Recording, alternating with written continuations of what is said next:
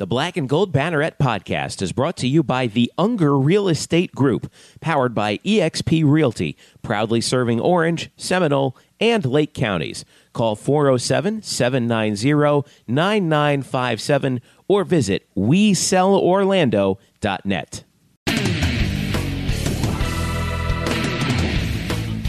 Welcome to the Black and Gold Banneret podcast. Jeff Sharon, Eric Lopez with you here with our summer sessions, and we're continuing on with uh, actually our first preview of the 2018 2019 season, Eric. I can't believe it's already happening. We just finished the College World Series. Yeah, I, w- I would know. I was at Oklahoma City for the women's version just recently. I felt like that was like here we last week, wasn't it? I mean, come on. I like, felt like where does the summer like go? God. Uh, it does. It, it's going, but you know, it's it's fall when we're starting soccer in college soccer and women's soccer. It's amazing. It's just around the corner. What are we? We're literally a couple of weeks away from them stepping on the pitch here for exhibition games, and the regular season is less than a month away. Yeah. Uh, August 9th is when UCF uh, opens up their exhibition schedule. They have two exhibition matches uh, at home against Wyoming August the 9th at 7 p.m., on the road in Jacksonville against UNF on Sunday, August the 12th. The regular season opens at home against Florida Gulf Coast on August 19th. Uh, that's, at, that's a Sunday at 6 p.m. And UCF women's soccer this year comes in uh, in quite an interesting position. Last year, um, spurned on by the uh, victory over North Carolina in overtime. Uh, it, it, what a victory that was too in, O- in, in OT two to one. UCF got hot, and uh, what a year they had! It's 13 2 and three overall.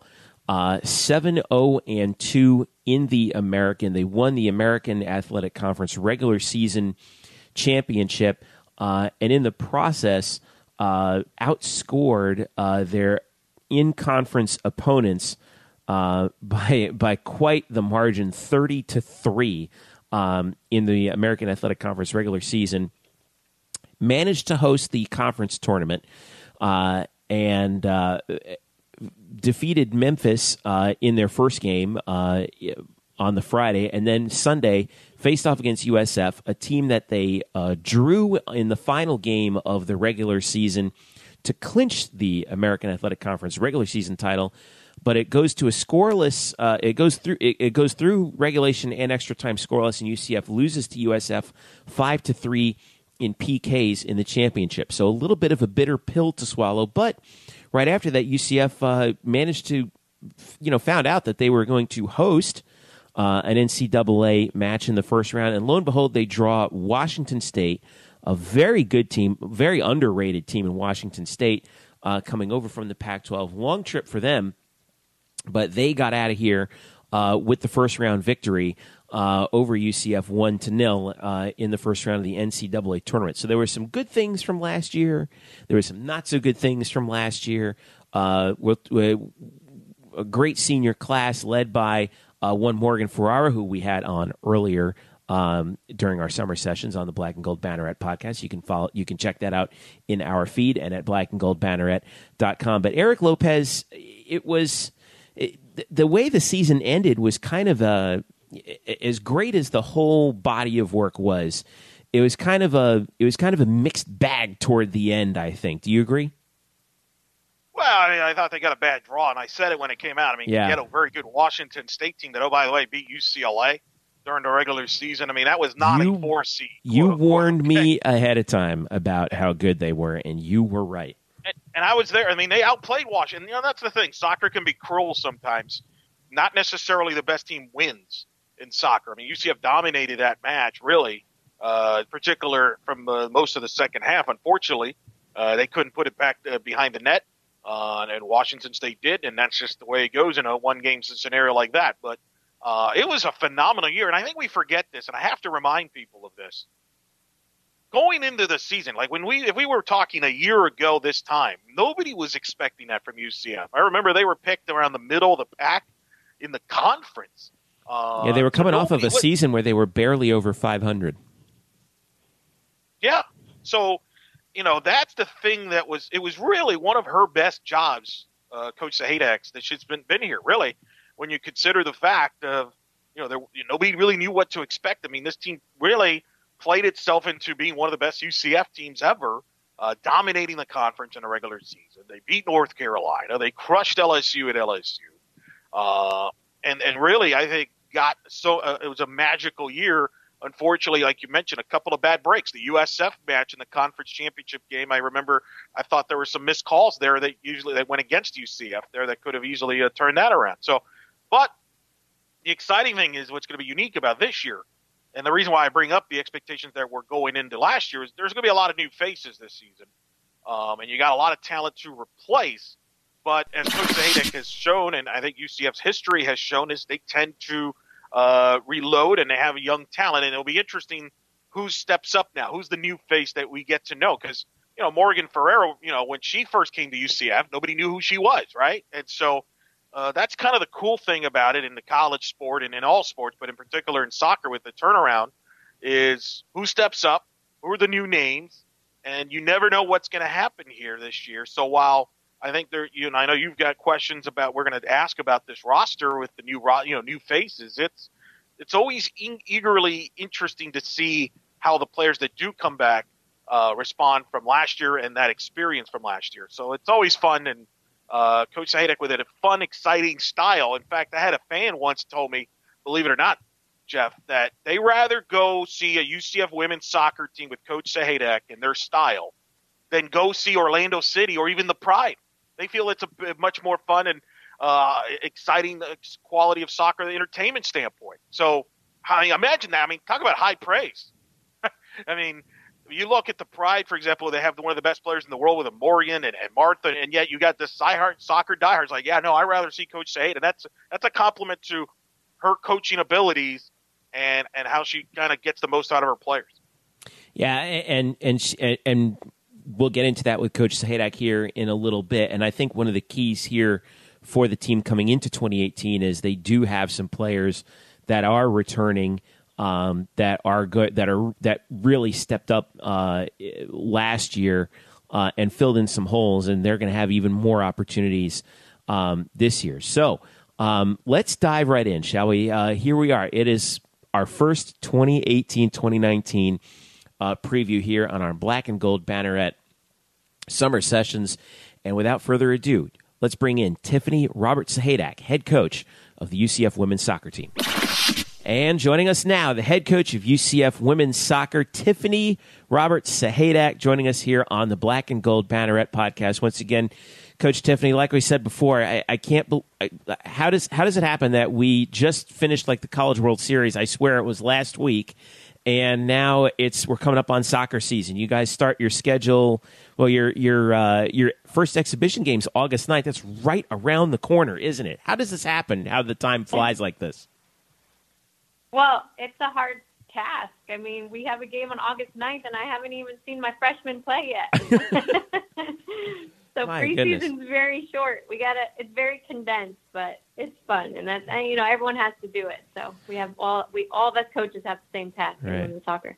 Well, it's it's fun because it's like springtime in August, though. You know, the new year is upon us, and you know, looking back on last year, what a year you guys had, um, you know, winning the conference championship in the regular season. Of course, the tournament didn't quite go, you know, quite as quite as much as you'd hope for, but um, but UCF was uh, right there making national headlines uh, all throughout the year. Conference play was remarkable, I, but I, you know, looking back on it, I, I looked at these numbers. Last year, you guys outscored your conference opponents in the regular season thirty to three. But this year now you've lost 29 of your 45 goals from last year due to graduation. That's I mean, it's, I mean, almost two thirds. Don't tell I, me these things. I don't. but but but it's you know it's that's the task that's before you. You know, I mean, how do you? Well, let, us yeah. ask you about this uh, about that senior class. Like, wh- I mean, what did they mean to you at uh, heading uh, heading out of last year? well, I first have to talk to them as uh, uh, I have to talk to them about um, them as people because that's what matters the most to me. It's just they were an unbelievable group. They were unbelievable individuals as human beings, but then as a group, they were even stronger. They just led with um, they had so much commitment, and UCF women's soccer was their priority, and they led in such a warm way, but then also knew how to get the best out of their teammates by um, making them compete, you know, as hard as they they can day in and day out. So just all together, it's just a class that you know I think it's going to be hard to beat for any senior class. Not that we're in competition at all with that, uh, you know, with that, but um, it's just, it was a special class, and I'm going to be sad coming up here in a few days when we start preaching, not seeing their faces. But um, that's something that we're used to, having to let go of those seniors, and it's just a great opportunity for our young ones to step up this year. So we've got a lot of new faces and a lot of opportunity for them. So that's going to be a, a big point um, on this year.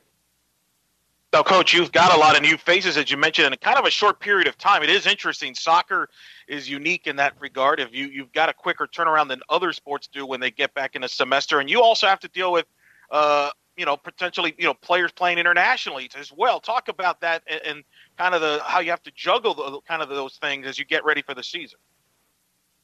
Yeah, it's not going to be easy. Uh, the the under twenty Women's World Cup uh, will be kicking off here soon. And fortunately and unfortunately, we have a couple players um, that will that have made their roster. So um, Steph Sanders and Dina Orschmann, um, two of our, um, you know, they're I'm considering them to be our big big goal scorers of the season. We won't have them for the beginning of the season, so um, they'll be representing Germany in that World Cup. Um, and then we also just have some other. There's um, uh, Konya Plummer. She's a transfer um, to us and uh, junior college transfer. She represents the Jamaican senior women's national team. She's actually the captain of that team. And um, she is going to be trying to help Jamaica qualify for the Women's World Cup next summer. So she needs to leave at times to be able to represent Jamaica to help them qualify. So we're wow. going to be juggling our roster. You know, we have you know the when you have really good players, they also have other commitments, like uh, you know donning their national team jersey. So um, it's a real positive, but then obviously um, there's a little selfish part of me that wishes they were here with us. But obviously we support their national team careers. I know what that feels like, and I've always told them that in recruiting. If you get called in by the national team, I, you know, support you 100%. I know how that feels, and that's a real special, special deal. So but we got to juggle it. But like I said, there's opportunity then. So we've got a big freshman class and we've got kids that are leaving to go represent their national team. So here's a great opportunity for them to step in um, and make a difference for their team early on. Yeah, I guess you're right. It is a nice problem to have because it means that you got some really good players to on your roster, nonetheless, especially when you come down the stretch. But um, what is what is the biggest challenge in getting those players back acclimated to playing for you after playing for the for the national team? Is it is it a conditioning issue? Is it is it a system issue? Like what's what's the biggest hurdle that you have to cross that maybe fans don't really know about? Well, I don't actually think that there's a big hurdle for these kids that are going away with their national teams and coming back. I think they're pretty acclimated to jumping in and out of teams, you know. So I don't think it's that that that's the biggest hurdle. I think the biggest hurdle, something I kind of alluded to earlier, was that we only have not even two weeks to prepare a brand new team every season for our first, you know, exhibition match. Yeah. So, you know, if we have 10 new players, you know, I, you know, I don't, I, like I said, I haven't even seen my freshmen play yet. So, um, it's a brand new team every year. And we, we're not as senior heavy this year. So I think for uh, for me, and the biggest challenge this season, we have the talent and we have a lot of talent, but you know, can we mesh quickly as quickly as we need to, just on and off the field? You know, like soccer as soccer players, tactically, and then also just socially. You know, which that usually is an issue here because I feel like we have pretty good culture, but yep.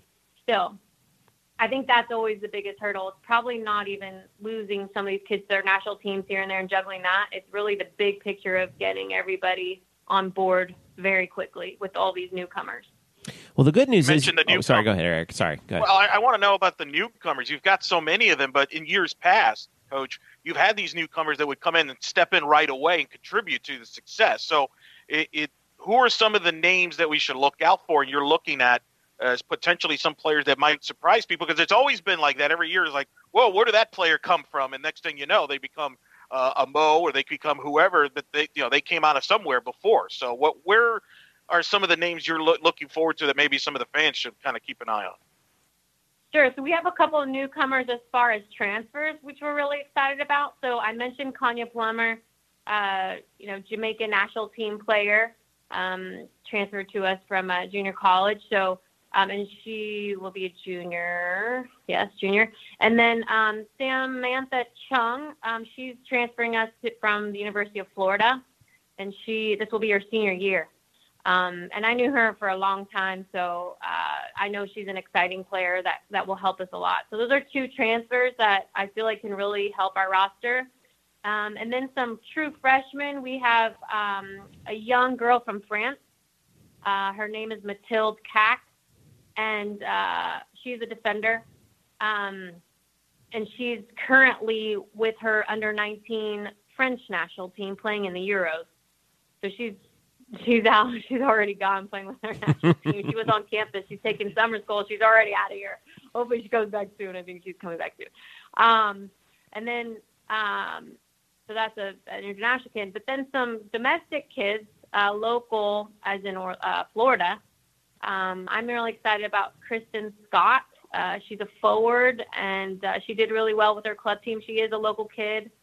Um, and then Dayana Martin. She's from South Florida, and she's another forward. So, you know, some like I said, some of these kids need to step up because uh, Steph and Dina are going to be gone, and I'm hoping that these girls will take advantage of this opportunity you know, you mentioned how important Steph and Dina are uh, to this team, and, and, and obviously their resume speaks for itself, um, playing for the German national under 20 team. But um, describe for us how, you know, uh, uh, just how, the, how, how warming it was for you to see them step up in, in the way that they did last year as freshmen and uh, providing the production that they did. I'm sure you're looking at some of the younger players and you're like, okay, what they did, uh, let's see if you can do the same thing, right? Yeah, you know the thing that Steph and Dina have the edge is that they when you're competing on your national team, you've just had that experience of playing at a really high level.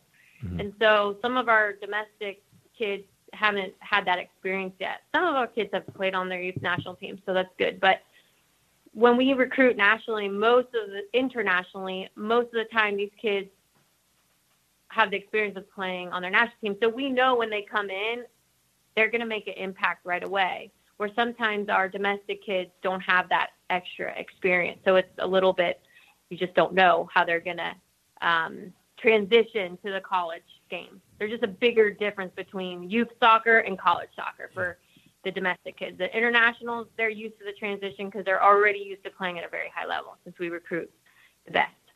So um, I lost my train of thought.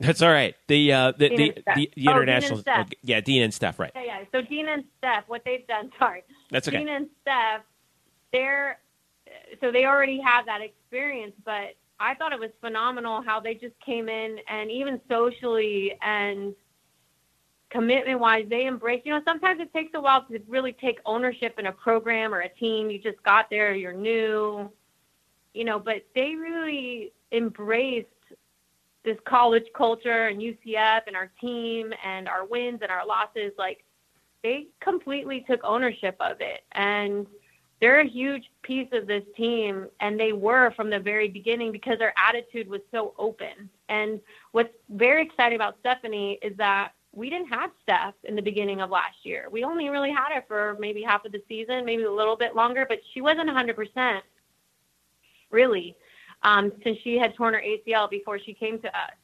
So we, as good as Steph was last season, she should be at another level this year because she's 100% and she's not recovering from an ACL injury. So that's really exciting for us. Coach, you obviously Jeff mentioned all the, the goal scoring you lost due to graduation, but I remember you told me this last year, and I remember Morgan even told me this last year that Morgan told me that you know you like it actually better when the scoring is more balanced, it's spread out. And she said that that was kind of the mindset last year, and she didn't feel pressure to score because she knew that she had teammates that could score, and as a result, she had the year that she is. So is that kind of something you relay the message to the players? It's hey, don't feel like you have to score every time. Yes, we want you to score, but you've got a full team that could are capable of doing that. So don't put too much pressure on yourself. Yeah, I mean, I think I don't know if it's something I would address with the team, like you know, in a in a meeting, but because I don't want them thinking they shouldn't. I'm just I'm just kidding, but I think the team knows like when you have a talented team and you do have that talent across the board, I think just you know inside they they do feel like they can lean on their teammates. So I think I'll have a better idea to that question once we start you know knocking the ball around, getting out there and, and training. But I think going into the season, mentality wise, it is for me. So I'm thinking my players are feeling the same way. We're just talented across the board. So I do think it's a situation where, you know, if Steph's not having a good day game, then Dina's going to step up, or maybe one of those freshmen are going to step up, right? Or, you know, we haven't talked about Zandy um, at all, um, but uh, Zandy Soree, she, you know, has been kind of quiet with stats, but I just think she's a kid that she's she'll be our attacking midfielder, mm-hmm. and she's so quiet, but she's so good. It's just she needs to come out of her shell on her own, and I'm hoping this will be the year for her. So I do think it's a situation where we can lean on each other, and I think the girls once they're out there and they're training together, they're going to realize hopefully that there are multiple people that will step up, just like last year you know, one of the places where I think that you guys are the strongest right now is uh, at goalkeeper because obviously Vera Varis speaks for herself and the experience that she has. She's heading into her senior year. Last year, you did some you did some platooning between her and uh, and Chloe Ngozi. Uh, who's a, who's a junior this year? You have a third uh, keeper in the mix with Caroline Delisle, who comes in uh, from Tampa. She's a freshman, but um, how does the situation in goal and on the back line look? Because you know, do you you know might you do the same thing this year where you platoon Vera and Chloe just to keep one another fresh as, uh, in the early part of the season? How's that going to work this year? I still don't know. um, and I'm telling you the reason why it's so complicated is they're both very good. They like, are. Chloe ended up not becoming our starting goalkeeper, and and Vera beat her out you know, I mean, it was in during conference already once I think Vera started separating herself from Chloe. And, um, you know, that's all credit to Vera. And um, she did that. But, you know, Chloe's so good that we didn't want to lose her either by not playing her at all last year. So we kind of wanted to just start it off, you know, even and let's see where this goes. And, they both had great games and like I said, Vera just ended up separating herself and then became one of the best goalkeepers in the country. So I think it's going to be tough for Chloe. Um, but you know, she's she's been training. Vera's been training. I think it's a really healthy uh, competition, and I love that we have another goalkeeper, a freshman who can learn from those two. And maybe, you know, Caroline won't be ready this year, but training obviously with Chris Cummings, our goalkeeper coach, but then under these two uh, these two veteran goalkeepers, like she's going to learn so much. So it's going to be quite the competition, and and it, it like in numbers, it looks so clear that Vera's our starter, um, but I also have a lot of faith in Chloe too. So they're just both so good. It's a good situation to be in, I guess, when yeah. we have two starting goalkeepers basically. So we'll see what happens. I'm being honest. I don't I don't know what, how we're gonna uh, go because you know sometimes you gotta wait till preseason starts. I don't want to. Yeah. I don't. It's like how I feel about the starting lineup. I don't know who's starting in our first game because who I think might be fit and ready and sharp. What if they're not? Or maybe someone who I wasn't expecting is blowing it, blowing us away. So you kind of don't know until you get out there. But that's good. That gets the competitiveness up, though. You know, doesn't it? Yeah. Yeah, for sure. And I think that's what's fair to the players. You know. Right. The Black and Gold Banneret podcast is brought to you by the Unger Real Estate Group, powered by eXp Realty.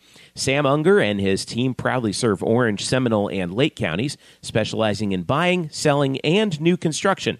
Sam is a proud UCF graduate, class of 2006, and he's such a dedicated Knight fan that right now, if you work with him as your realtor, he will donate a portion of his commission to the UCF Football Excellence Fund in your name.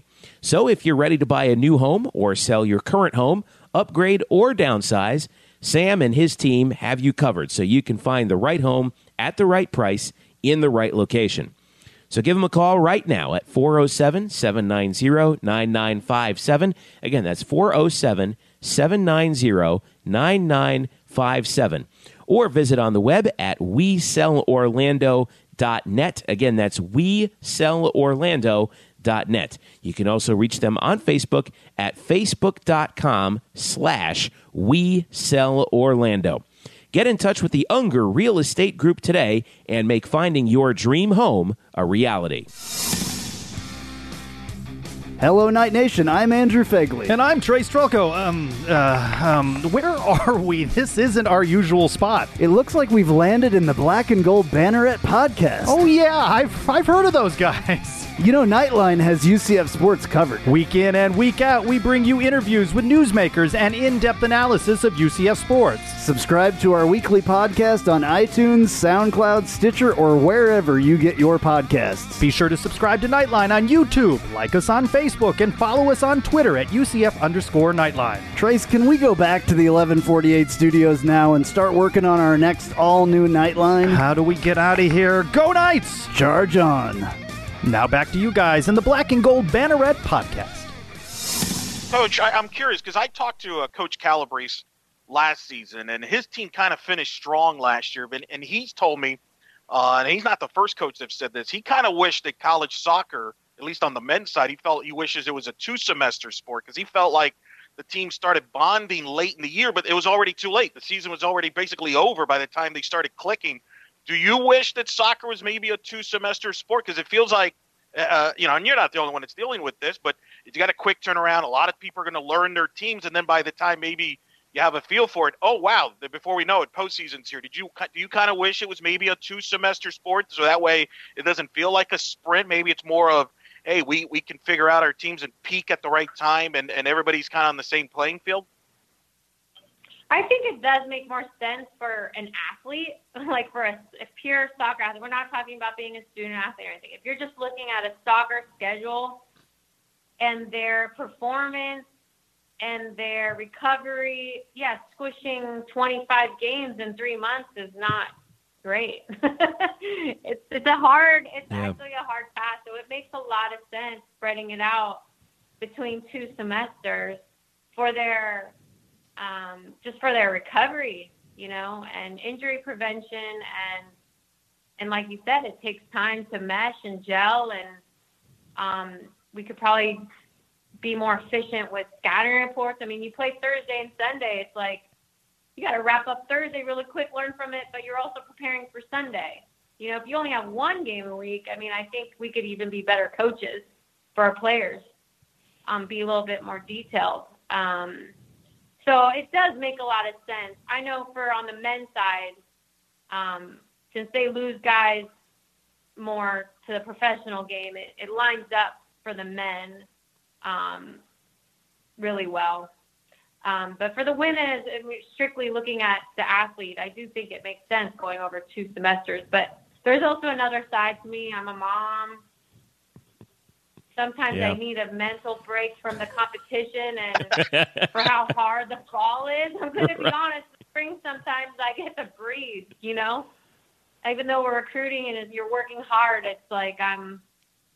I also have a little bit more availability for my children. So that's just the personal side too. So there's so much to look at. I'm not 100% one side or the other, but I can understand Calabrese's uh, from a purist, like soccer purist, the two semesters makes sense when you don't take anything else into consideration.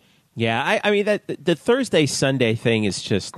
I don't know how you guys do it. I mean, that's brutal. It, when when you consider the fact that yeah. at basically every other level, you play one game a week, and then except for college yeah. where you're playing, I mean, and, it, and and you're still playing the same 90 minutes. It's not like the games are shrunk to 60 or any of that, and you're playing, yeah. you know, two games in four days. I mean, that's brutal at any level. It, it, it's I, I, I don't know how you guys managed to get you, to get through a season healthy is a yeah, miracle in itself. You know. Yeah, actually, that's a goal. Is we talk a lot about just being durable. Like you know, it's like how can we recover? yeah. We don't train that much in the fall. We're recovering and trying to be durable. How can we, you know, make our bodies as durable as possible and recover as quickly as possible? That's usually what we're we're doing, even more than training. Yeah, now we look at the schedule too. I mean, it's boy, oh boy, you know, you've done it again, Coach Tiffany. Um, I know. I don't see. know why I do this. I look at it every year and go, "What was I thinking?" well, you start with Florida Gulf Coast. They're pretty good at home. That's the that's the home regular yeah. season opener on Sunday, August nineteenth, and then, okay, here we go. Texas and Chapel Hill, North Carolina at Chapel Hill, at Miami, at Maryland, home for Florida, home for George Mason, at Stetson, and then you're in conference play by September 27th. My goodness, this slate. But uh, but but again, this is what this is how you've shaped the schedule to set UCF up to set your team up for um, that strong that that sort of strong position as you head into conference play. So um, give us a little bit more, like what, what uh, a little bit more on some of these opponents and um, you know, what you think. I mean, well, I mean, they're all going to be challenges, but which one do you think is going to be the biggest challenge out of all of them? Well, I think let's see. I mean, going to Chapel Hill and playing Texas and Carolina. I mean, that's going to be a really tough weekend. You know, oh, yeah. Texas had a is coming off of a really good season last year. So we know that that, that game is going to be challenging. And then, of course, UNC is always going to be challenging. So historically. So um, that weekend is, is tough. And that's a Friday, Sunday turnaround, not a Thursday, Sunday turnaround. So that's, that's going to be a tough weekend. even, but, even better. but yeah, you know, we need to, but the reason why we do this is because we, if we want to be the best, we have to play the best and if we want to win conference championships, we have to prepare ourselves way out of conference. But our our focus is always on the NCAA tournament. So how can we position ourselves best to get um, into the NCAA tournament and host and um, get a seed? So you know we're always looking big picture here because we feel like we can produce a team that can uh, put together a team that can produce. So, um, but other games.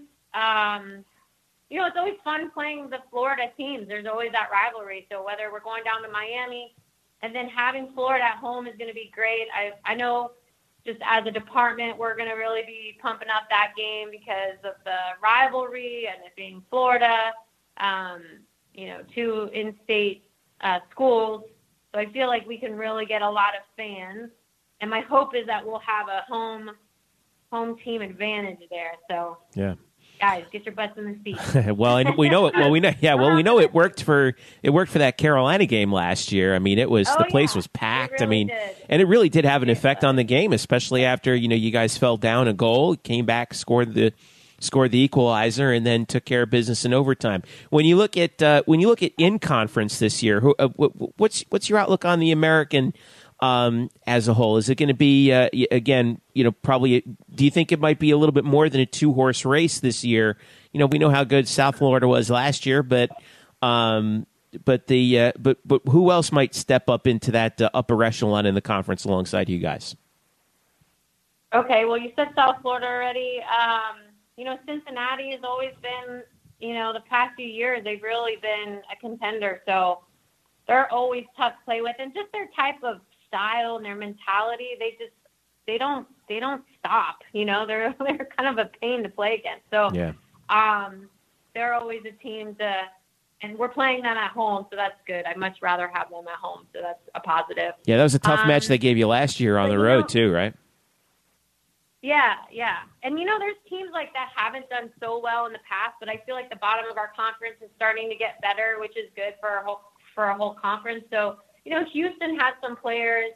Um, you know, in the past few years, Houston's been so great, but in the past few years, they've recruited a couple players um, that have been really good. So if they keep adding to that roster, um, they're going to be difficult. But it's so hard to say. I'm like looking at every game, and I'm like SMU. You know, I forget what the what that score was by the end. I think it might have been three zero or three four zero, and it and it that sounds like it was a cakewalk, but literally the game almost was one one at halftime, and um, you know we dodged the bullet and it went one zero, I think, and then we ended up you know opening up, but it's just it's really hard to say. But you know South Florida is always going to be the big one because it's just crosstown rivals, a war on I four and uh, they're just good. You know, they're good. Yeah.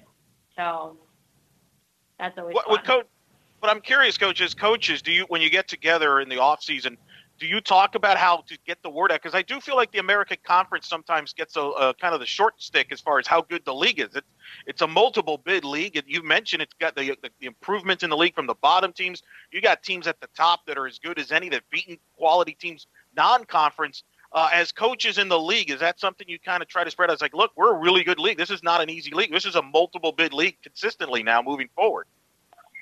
Yeah, I mean, I think we just have to keep getting the word out. I mean, it's it's you know, I don't I don't know if everyone's thinking about our conference right off the top, but once you start telling people who's in our conference, they're like, oh, that's a good league. Oh, they're in your conference. You know, I think that people are still learning about our league. Um, but once they realize who's in the league, they realize it is a very strong conference. So yeah, I do think, you know, our brand um, needs to become stronger, and we're working towards that every day, and everyone is, and it helps when you have good teams that are winning. And you know, so our coaches' job from all of our teams in our conference, we're doing the best that we can to to, you know, have our names there ranked, uh, our schools ranked nationally. So um, last season was a good good year for our conference, and hopefully uh, we'll just keep getting stronger as a whole. Well, we know you've done an amazing job with that, and now now that you head into your sixth season uh, at wow. UCF, five seasons already in the books. That means that everyone from your initial class has moved on. I guess we'll wrap up with this. You know, you were talking to us uh, just before air about how uh, not just current players, you know, playing internationally um, but a lot of your former players have uh, have had some uh, some good things happen to them recently. Um, tell us about some of your alumni and where they're going to be, and where the uh, where the Tiffany Roberts Sahaydak uh, coaching tree is branching out to.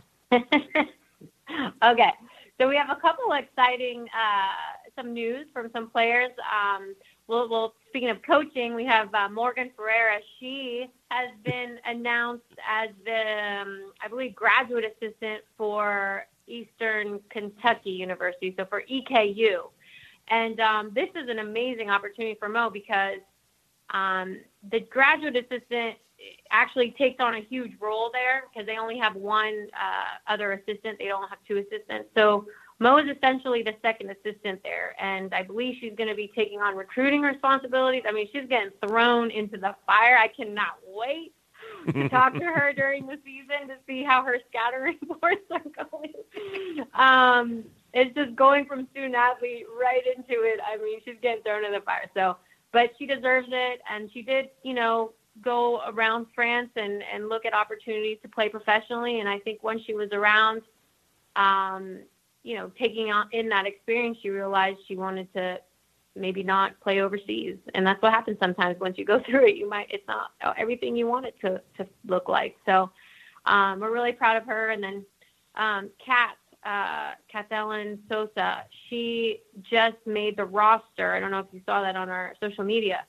She just made the roster, the official roster for the Four Nations tournament for Brazil. So she'll be playing alongside Marta this is the first time that she's wow. representing Brazil with the senior national team. Um, you know, she'll be playing against Alex Morgan, the U.S. So she'll be donning that Brazilian jersey. And I'm telling you, I I told this to Tim when she transferred to our our team. I'm like, this girl is good. Like she, I'm telling you right now, mark my words, she's going to be playing in the Women's World Cup next summer in France. So she's already made a huge step by making this Four Nations roster. And if she stays healthy and keeps it up, I think she'll be playing the World Cup next summer. Um, and you know, before she came to us, she was coming off the bench for Louisville, mm-hmm. which is kind of a crazy story. Gosh. So, um, and then Bridget Callahan, she um, she's still playing. She's playing with the Pride. Um, so she's technically on roster with with the Pride. I mean, she actually just got a high school coaching job. She told me this. This is not real news out there, but she just told me she's she's going to be coaching her high school team. So that oh, that's good. Um, after once once October, yeah, she's from South Florida. So, um, but yeah, we have some kids that are coaching now and going to grad school and then doing big things with uh, playing soccer still. So it's pretty cool. I know how proud you are of all of them too, because that's you know, I mean, you're an integral part of that, and um, and, and and and I know that the reason that that you are a tremendous reason why a lot of them do go into coaching because they um, they love playing for you and they love how you are as a coach. So that that that means a lot. So, um, all right, last thing I want to before we wrap up. Um, not to make anyone around here feel old or anything, but next year, 2019, we're heading into the 20th anniversary of the wow. 1999 World Cup. So, my 20 question years. 20 years. Well, I, you know, the thing is, I mean, I still remember it like it was yesterday. I think I tagged you on Twitter a couple weeks ago about it, like, you know, like searching searching for where you were after after Brandi Chastain's goal and all that. But um, uh, and I'm sure when the time comes around, we'll talk more about it in depth. But my question to you is: Do you have uh, do you guys have any plans coming up this year for uh, the 20th anniversary of the 99ers? I don't, nothing official, but I've heard some rumors, and we have you know fun text messages. We have like group messages from the 99 team, so um, we're all still very connected, and um, yeah, and there's a few rumors here and there, but nothing official. So we'll see. But I hope so because we love seeing each other and love getting together. And like I said, I mean, they'll be my they're my big sisters. They took really good care of me. I was 22 years old. Yeah. What the heck?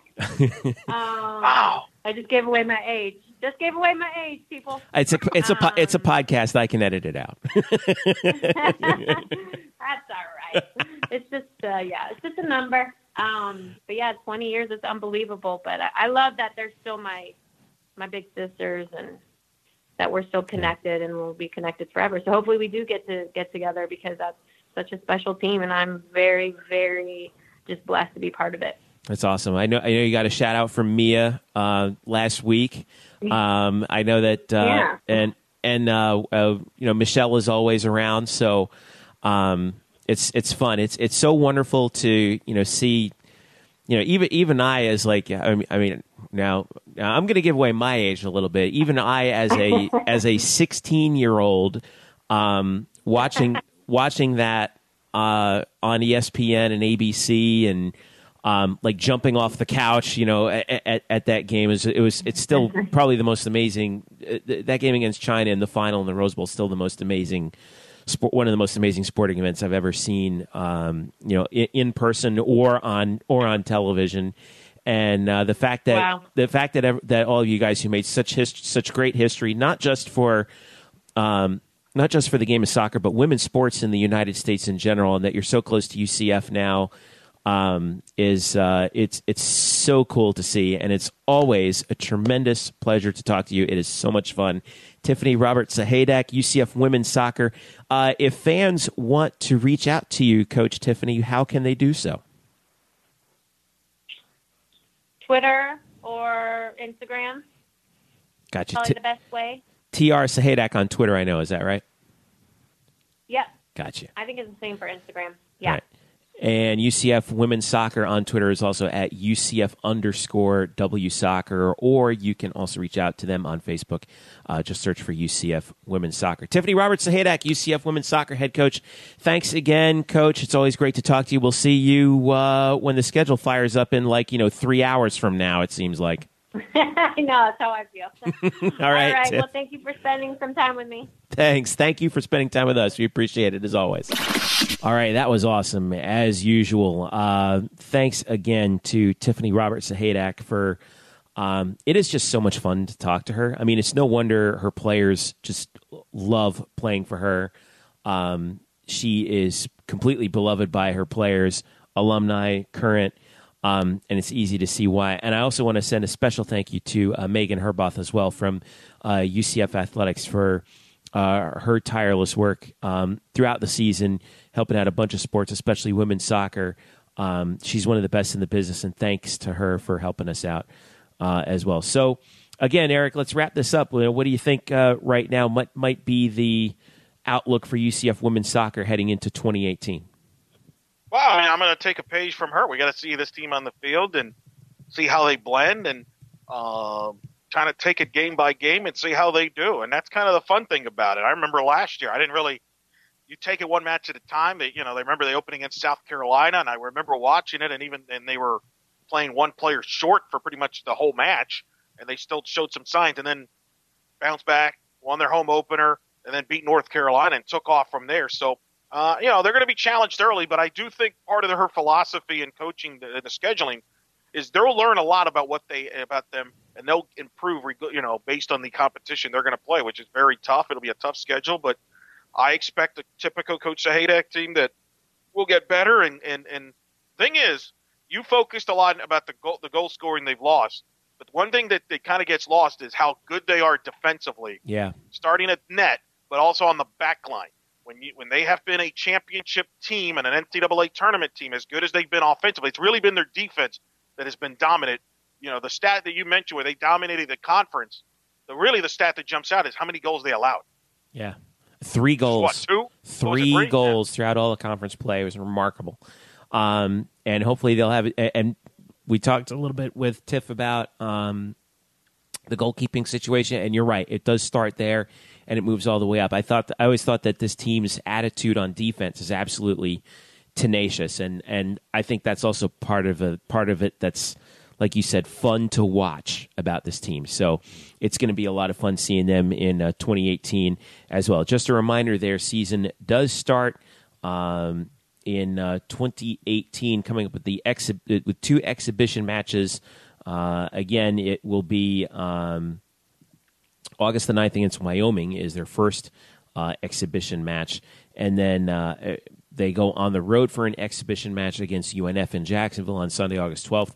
Regular season starts August the 19th. That's a Sunday, 6 p.m. against Florida Gulf Coast. The big one, like uh, Coach Roberts, uh, like Coach Sahaydak talked about, uh, Florida, September 9th, Sunday, 6 p.m. on campus. Um, boy, is that going to be huge. Home opponents in conference ECU, Cincinnati, SMU, Houston. Um, should be a busy conference schedule for UCF as well. All right, let's wrap this thing up. Uh, Eric Lopez, people can follow you at